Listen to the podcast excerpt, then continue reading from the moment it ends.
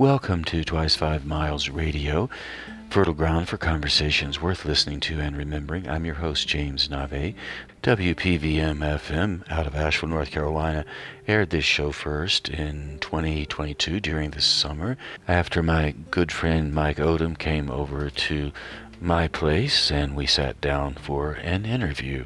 My front door was open and we were looking out on summer in Taos.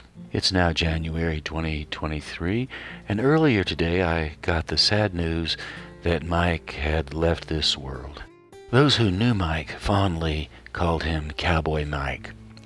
Anyone who knew Mike would tell you that he was the most mannerly, generous, gracious, sensitive, insightful, intellectual, philosophical person they had ever met.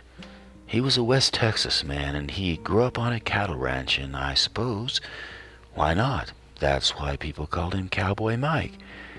Gracious, often, is the word people would use to describe Mike, and even now, today, after I got the news, I was talking about Mike with my friend Allegra, and we kept saying gracious, gracious. Mike was such a gracious man. So I'm reposting this show now as a way of acknowledging Cowboy Mike, as a way of saying thank you to him for all that he did for the Taos community, all the people who knew him, all the people he touched, and also as a way for his friends to hear his voice and to remember him. I introduced Cowboy Mike for the first time with a fair number of superlatives about how much I thought he had contributed to the Taos community and life in general, and after I praised him, I welcomed him to the show, and he thanked me, and then he went on. So that's where we will begin. Here's Cowboy Mike. Appreciate that, and uh, I think you're embellishing a little bit, but that's all right. Well, I, if you can't embellish, what can you do? That's right. I mean, you have have put a saddle on a horse in the past. Well, yes, and you I have, have. mended a fence, and That- I'll bet that's, you. that's, that's I- all true. I That's bet you played true. a few musical tunes. Yeah. Plus, well, who knows I'm what just else? Starting. I'm just starting on the cello. Uh, Anyway, it, it's something that's enjoyable for me and uh, something at this stage in my life that uh, I find it's very um, stimulating also. You know, it keeps your mind learning to read. And I don't know how to read music, but I am learning, and that's uh, somewhat of a challenge. But still and yet, uh, I'm really enjoying it, Nave. I'd like for you to reflect on stages of life. You said at this stage of life. Yes. What kind of experiences do you reflect back on throughout your life that are now informing you in your 70s? You and I are both in the same decade. Yes, that's 70s. correct. Yes, I'm 78 now. The Yes. stages, mm-hmm. how does that work for you? Do the previous stages give you power, get, inform how you stand now? You know, we have grief, we have joy, we have love, we have the leaving behind. Yeah. How does that work? Yeah, you know, Nave, I, I uh, was raised in the country in Texas uh, on a farm and a ranch. My dad ran uh, a lot of cattle and did a lot of farming too. Um, one thing I think as I've grown older, that part of my life I look back on with some fondness, and I look back on as a real learning period in my life, uh, you know, about hard work and what it takes to uh, be out in uh, nature, so to speak, making one's living and just enjoying the outside. I find now, as I've grown older, I'm a vegetarian. I no longer uh, involved in the cattle business whatsoever. That has no interest. My sister is in the cattle business, and of course, she found it hard to believe that I was a vegetarian. But uh, and I did this not only for health but for ethical reasons. As I've grown older, one's perspective of life, one finds that they are maybe on a different path than what they started out and what they anticipated their path being in life. Also, along those lines, uh, I certainly don't try to tell my sister to get out of the cattle business or anything. This is strictly for me, is why that I, I chose, or, you know, not to eat meat. in Texas. uh, they're all all the guys I was raised with, all the guys I know. They're all still in the cattle business or oil business, and I no longer am in the oil business nor want anything to do with the oil business. I've sold all my mineral interest, and anyway, life has changed as I've gotten gotten older. Uh, Nave. Uh, when did the notion to become a vegetarian start to take hold? Uh, some time ago, I would say in the last eight years, something like that, I was thinking about it and then finally just decided because I know the cattle business inside and out. I ran steers, I owned a feedlot, I uh, calved out heifers, I ran a mother cow herd, all that, all facets except the packing industry. I was not involved in the packing industry, but knowing all the facets of it, I look back and sometimes I think, wow, why didn't I see it then? But I didn't see it then. Yes, it's nothing better than be riding horseback out on some really good spring day when it's rained and you can see the green grass and the flowers and everything. And, and that's idyllic for the cattle uh, as well. The other side of it, these are creatures that have feelings that I think after being around all types of animals, when I say all types, I'm talking about domestic animals, you know, dogs, cats, things like that. You know, they all have feelings. I feel like they have emotions that are akin, much like our emotions. And so, consequently, in that respect, is what changed my viewpoint about everything. I know that we can't scientifically prove how a cow thinks. Yeah. That said, how did you come to that conclusion? Did you feel like you were able to intuit what these animals were feeling? Yes, I did. Uh, you know, and I, I know that may sound strange to a lot of people, but yeah, I was around working cattle enough that yes, uh, I could uh, look you know, at a cow, not only you know tell her age or something like that, but also I, I her emotions. Uh, uh, I felt that. Now, the actual communicating, it was uh, on my end of it that I knew. I don't know that they knew so much what I was trying to communicate, but it was a silence. You know, I wasn't talking, singing, or anything like that to them, but I felt like that uh, when I did look at an animal and, and it was looking at me, if I was wanting cattle to go in the pen or go out of the pen or, or move into another pen or something like that, I didn't have to raise my voice and hoop or holler or anything like that. A lot of times I would just make a hand motion and the animal would respond in that respect. So th- that's how I developed it, uh, or developed, uh, you know, my feelings about that.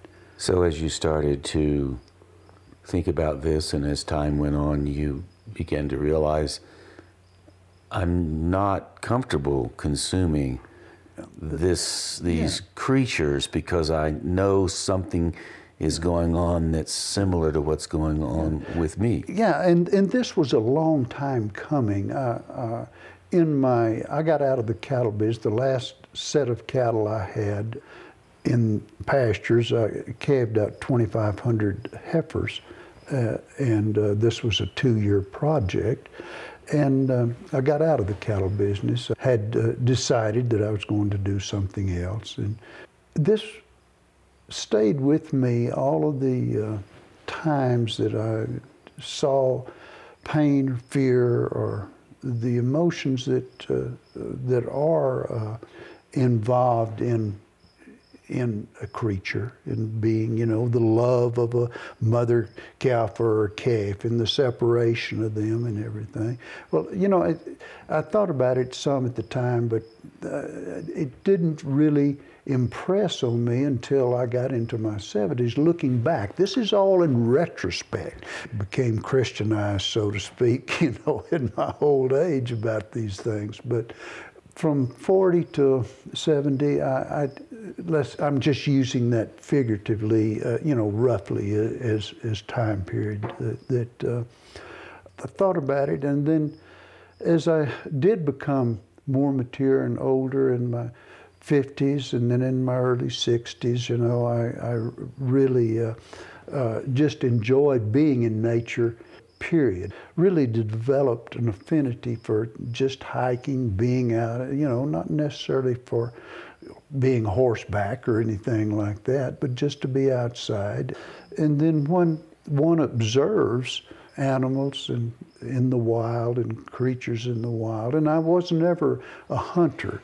Going back to my thoughts in Texas, the ranches are leased out for hunting. My area it was just strictly for deer and sometimes for the dove, but uh, mostly deer hunting. It didn't ring true with me to shoot a deer or kill a deer or anything like that. And, and all my friends were hunters, uh, but uh, it, it didn't appeal to me. And, and so this was a transition period, thinking of that and thinking back about in the cattle industry. And, and then, you know, you see one, uh, if you look online or something like that, you see the cruelty involved in, in let's say, pork production where the hogs are just crammed together to fatten.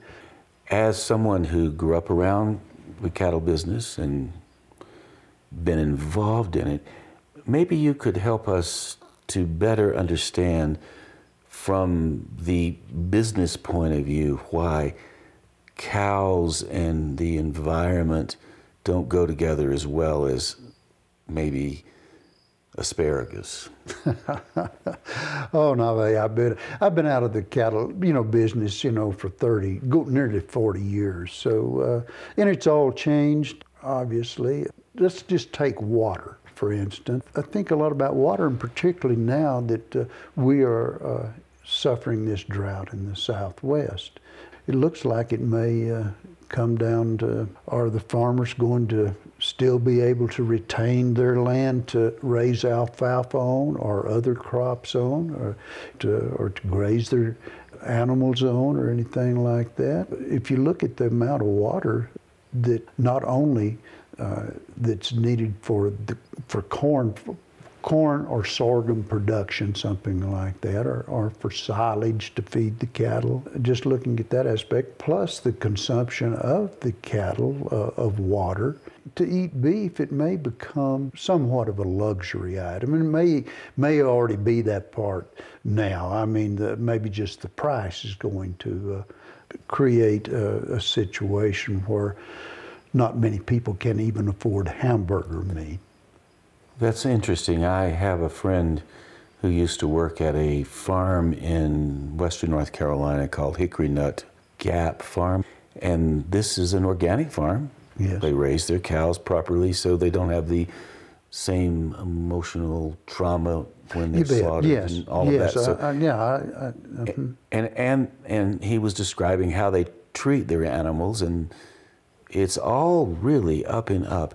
And I asked the guy, I said, Well, how much is an organic cow worth? I mean, I'm mm-hmm. such an idiot. I'm standing in Trader Joe's parking lot. We're having this conversation. well, I don't know how much the cows cost. Yeah. 600 bucks? Yeah. Whatever. And he said, well, no, an organic cow, fully raised, ready for market, is between 6000 and 8000 for the cow. Now, wow. I didn't know that. I had no idea. And then he said, it's somewhere up around $50,000 once the cow is fully dressed out, and that means the leather's taken for the best boots, the bones are ground for the dog yeah. food, the, the organic dog food, the the steaks are cut and served on the finest New York plates for mm-hmm. 60 bucks a, a plate or a 100 bucks a plate or something like that. I was stunned at the amount of money, 50,000 he said. I may not have these figures right and those people in the cattle business will know better than I. That said, I've never thought about how much water mm-hmm. it would take for a cow to get to the final mm-hmm. resting place there on the plate in New yeah. York City. Yeah. Yes. I mean, we drink a half a gallon of water a day, mm-hmm. and you and I don't weigh what a cow weighs. Yeah. I have no idea what a cow drinks per day. Yeah. Some of these smaller outfit are more perceptive on handling the cattle correctly in a more humane way and all that has changed since I was in it. It was just a, a pretty hard way of handling the animals. And, and, and again, that, that is all changing as people become more cognizant of the animal itself.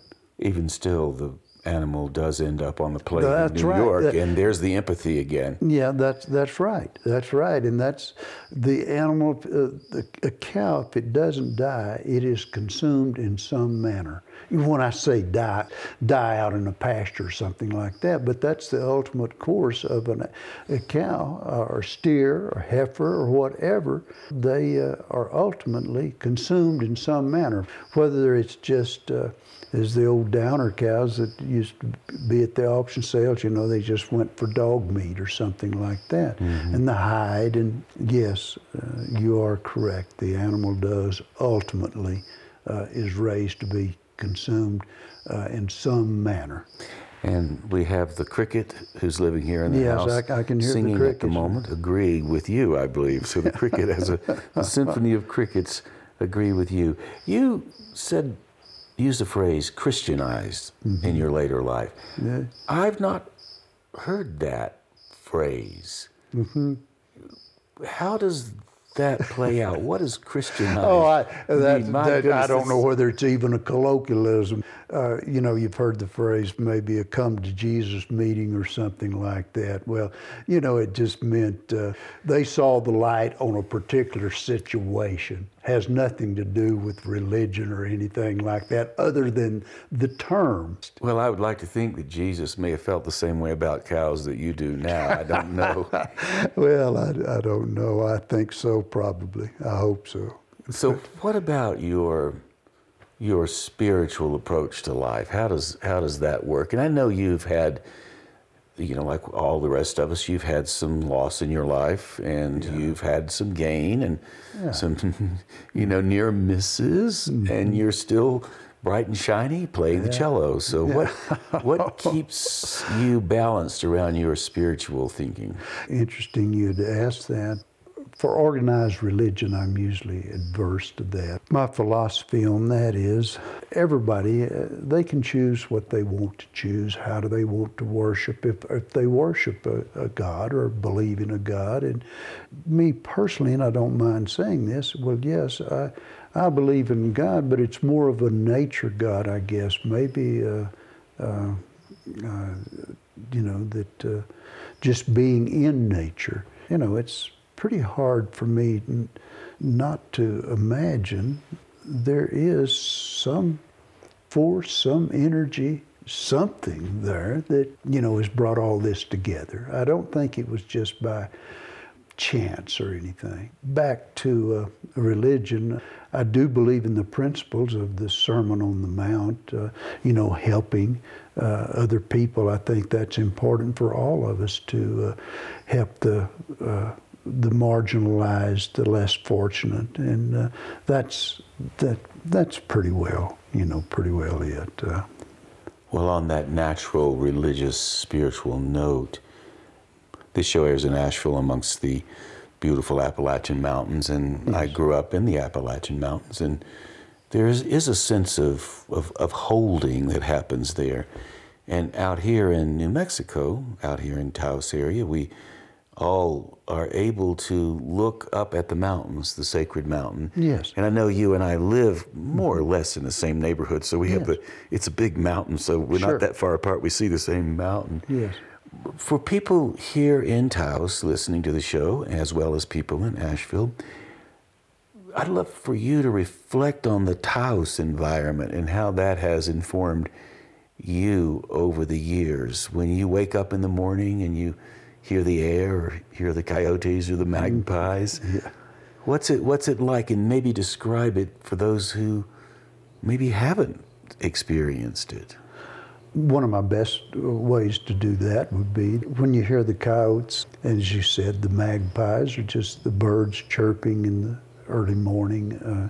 Uh, uh, yeah, it just uh, in being able to see these beautiful mountains, uh, I think it starts one's day in a better frame of mind to have that. So you know, that's that's pretty well, you know, it in a nutshell, Nave.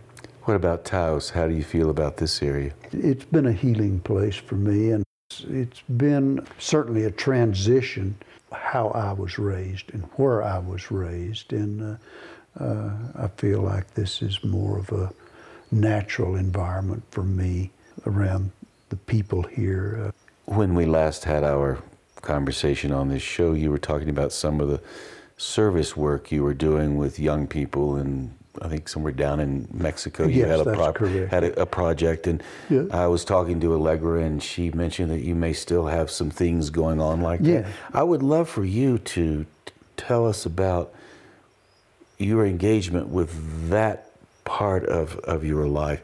I suspect it has something to do with that empathy that you referenced. yeah, I, yes, I've been working there in, in uh, on the border and then down in Mexico for uh, the last, I think it's 11 years, uh, with the same individual. In fact, I just returned from Palomas, which is just right across the border from Columbus. Through her efforts and work and uh, just tenacity, we're able to, uh, on five days a week, we're feeding anywhere from 75 to 125 people, providing a meal for them. That includes the elderly, the the children that uh, their mothers just don't have the means to feed them properly, and uh, and the mothers also. I mean, it's been very rewarding for me to to be involved in this and to see this and and and help with their education. That's another thing we do is is uh, provide uh, their uniforms, uh, their tuition if they can't afford it uh, for numbers of, of, of, children or young people there in in Palomas. As you've been going down there all this time and working there, we have so much discussion going on about the border problems, quote mm-hmm. unquote, mm-hmm. and the people coming up from the south trying to cross over. Everybody knows the general story of that that dilemma, I guess you could call it. What kind of changes have you experienced along the border in respect to the the wall, the people coming? Mm-hmm. Have you noticed a different sense of it, or is it still the same rhythm that it's always been? Well, there in Palomas, I haven't noticed. Uh, that was not a major crossing point for immigrants, you know, that were coming from Central America or, or, or uh, uh, even further on down in South America, perhaps. But uh, so it hasn't, uh, to my knowledge. Now, this is just to my knowledge, and uh, and I'm not there on the ground that much as you said, the rhythm hasn't changed that much. Esperanza, the lady I work with, uh, uh, tried for a while to uh, provide um, a meal, coffee, you know, donuts, and a hot meal for, for people that were that were coming there hoping to cross over. There weren't that many people that were there that were at that time that were coming. Now I don't know she hasn't mentioned, and I haven't asked if there are any now that are being served, uh, you know, a meal or anything. So, uh, but uh, I think just a little ways away is Juarez, and I think that may have been major problems there. Insightful report because you have been there. You just came back. Yeah, I just there. came back. You didn't there. see thousands of people crowding the border no. trying to get across. You no, went no. down and you to the village you've been going all along and there are a few people there but not a yeah. whole lot. The impression that we get through the news. Yes. You would think a million people f- are flooding the border from from the Pacific to the Gulf of Mexico every single day, and yeah. that's just not the way it plays, is it? Well, it's not in that particular location. Now, I, as I said, I, you know, and I think maybe the further you go downriver, you know, into Texas, uh, maybe there's there's more there. And I, you know, you read about, uh, or I have these camps. I think it's outside of Laredo and Nuevo Laredo. Uh, people that have massed wanting to cross, but certainly I didn't see any of that or have any knowledge of it in Palomas. Uh, and I don't, and I can't specifically say about Juarez because I haven't been there. Uh, And of course, those big camps in those major crossing areas are tough and hard and Oh man. just everything you can't possibly imagine Yes. unless you've seen it. I've not seen those camps. I haven't either. I have seen some areas in different parts of the world that were very, very crowded in the bigger, bigger mega cities, but not along the border. Now, I also heard you are looking for an opportunity to go to Ireland. Yes, I am, and uh, let's see how that plays out. But uh, that's one of the places that I haven't ever been, and I don't know why. I'm waiting uh, this late in life to want to go to Ireland, but I, I do want to spend some time in Ireland. And what would you be looking for in Ireland? What's Uh, you know, calling you? Maybe rain right now. no, uh, in all seriousness, uh, uh, that uh, I think the uh, Celtic religion in the fourth and fifth centuries uh, that kind of has an interest to me. So I'd like to, you know, see some of those sites and maybe some of the old churches or things like that that were built after after they got the religion started there. What about that Celtic religion interests you? Why are you drawn to that? I don't know. I, I, I've just been reading a good bit about it and stimulated. I sometimes facilitate a course. It's never too late to begin again, based on a book written by Julia Cameron of the same title, and it's for people who are retired. We're we're not retired, you and I. We're just still doing whatever we do. That's right. And eventually we won't do it anymore. Yes. But a lot of people do do retire, and we started talking about the stages, and as we've talked about the different things that you've done, I still have that idea of the stages in mind: the the youth, leaving home, and then finding the loved ones, raising the family, cycling through life all the way till till now, and when you think about the idea of beginning something new, like playing the cello or going to Ireland, how do you feel? Does it give you a sense of joy, completeness, curiosity? Maybe you you a little scared. How does it feel? a spirit of a new adventure, apprehension somewhat. As I've gotten old, uh, I enjoy uh, the challenge, I, and I enjoy being around younger people, young people to you know uh, to hear their ideas and be around their vibrancy. It's refreshing and inspiring to me to hear young people think about, well, you know, they're going to be here maybe, hopefully, another 30 or 40 years. And what's the world going to be like then for them? And, and what tact are they taking now to uh, uh, achieve their goals? I feed off of their ideas and, and, and their directions and, and uh, see how it's uh, applicable to maybe what I might want to do. What are some of the things the younger people have taught you? Oh my goodness, they've taught me many, many, many things. I would find uh, facing what world is today, I don't know whether I would have been be that optimistic now if I were their age again. You know, knowing what can happen as as you get older. You know, the technology has changed so much, and and I certainly haven't been able to keep up with a lot of it. How that's going to play out in the long run. Is it good or is it bad? I mean, there's uh, two sides to that coin also.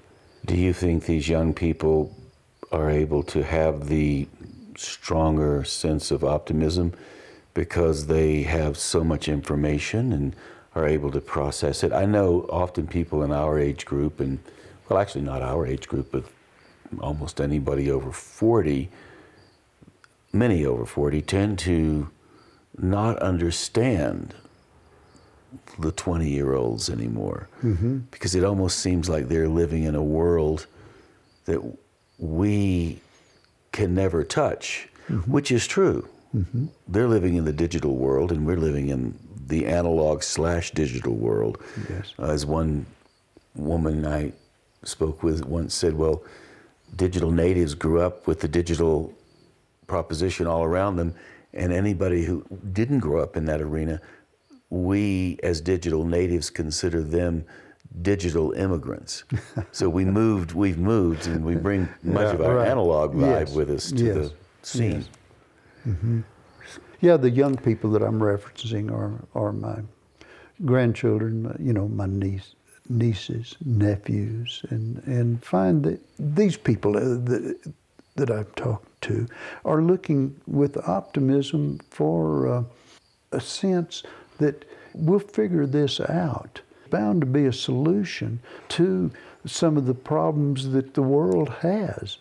If we can convince you older folks that, and, and I'm talking about myself and, and you, and uh, that climate change is in fact real, and we've got to do something now about it.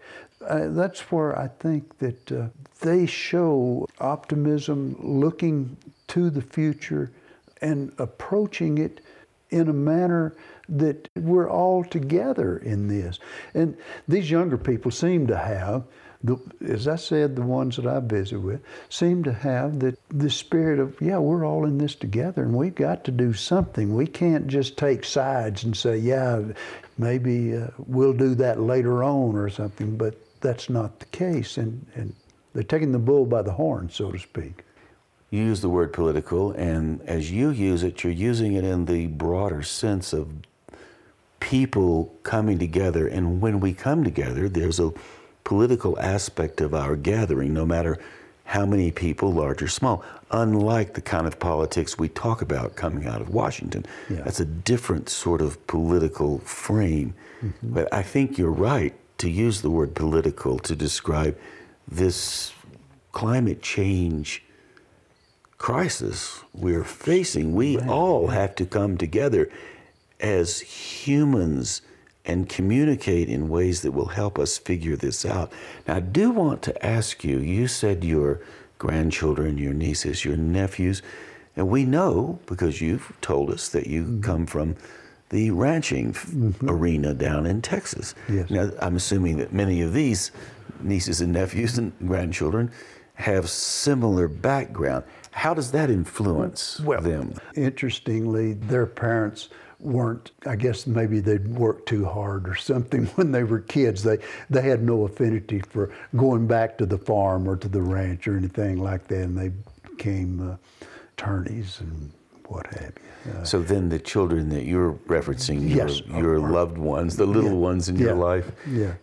the they're, they're spread out across the country and Yes, they yes, have had their yeah, educations and yes, been Yes, I have one nephew that uh, is very interested in the ranch, uh, and my sister has the uh, family, you know, country that we had, and he's there working with them. But that's the only one. The others are, have have no interest. My children had no interest in it. And as we move around toward the end of our time together, tell us just a little bit about your relationship with that cello. I'm really oh, curious. Oh, your beginning, you you know, you know, actually, I, I've really become quite fond of the cello. Perhaps it, it has a life of its own. I don't know. I won't say that it does or doesn't, but uh, you know, uh, I, I I think it might. And so, yes, I, I'm uh, uh, I'm just really uh, enjoying it and hope to get to the point where I can play a tune for you. Does your cello have a name and does it have I haven't a named it backstory? yet. Does No, it- I haven't named it yet, uh, and uh, I think I may in the future. But uh, no, I don't know. Did you buy it new or did you buy it yeah, I bought it. No, uh, my my instructor, teacher, man, she is wonderful. She went down and tried four different cellos to find the good sound, the best sound for the money, you know, so to speak. And it's not handmade. It's just a cello that a It's just- guy in his 70s can learn to play on and Yes, eventually and- name. Yeah, and hopefully um, will be the cello that stays with me. You know, uh, I hope it's that quality, and I hope we bond that well. God, I don't know what I'm even I saying think that's just that. absolutely delightful. In in fact, you could write an essay, "The Cello That Stays with Me," by Mike Odom. Oh, please, man, this, So, this is enough. As we as we close, what what's up for you in the next year or so? Are you Do you have anything on, on the on the boards? No, no, just more work on the border and learning to play the cello, and maybe a trip to Ireland. Well, let's hope you see a leprechaun. That would be great. I, I would appreciate that. Well, Mike, thank you so much for taking the time out of the day to. Oh, Nave, you're more than welcome. I, it's been fun for me. And that, my friends, was the interview I did with Cowboy Mike in 2022 during this summer. It was a sad piece of news to hear he's left us. I hope listening to his voice and hearing his absolutely beautiful, humorous way of viewing the world lifted your spirits a little bit. And if you if you did know Cowboy Mike, condolences. I know you miss him like the rest of us will miss him. And that's pretty much it for right now. Again, we'll all miss Cowboy Mike.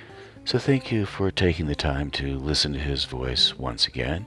And this is Twice Five Miles Radio. I'm your host, James Nave. Maybe we'll cross paths somewhere down the line. Till then, take care of yourself.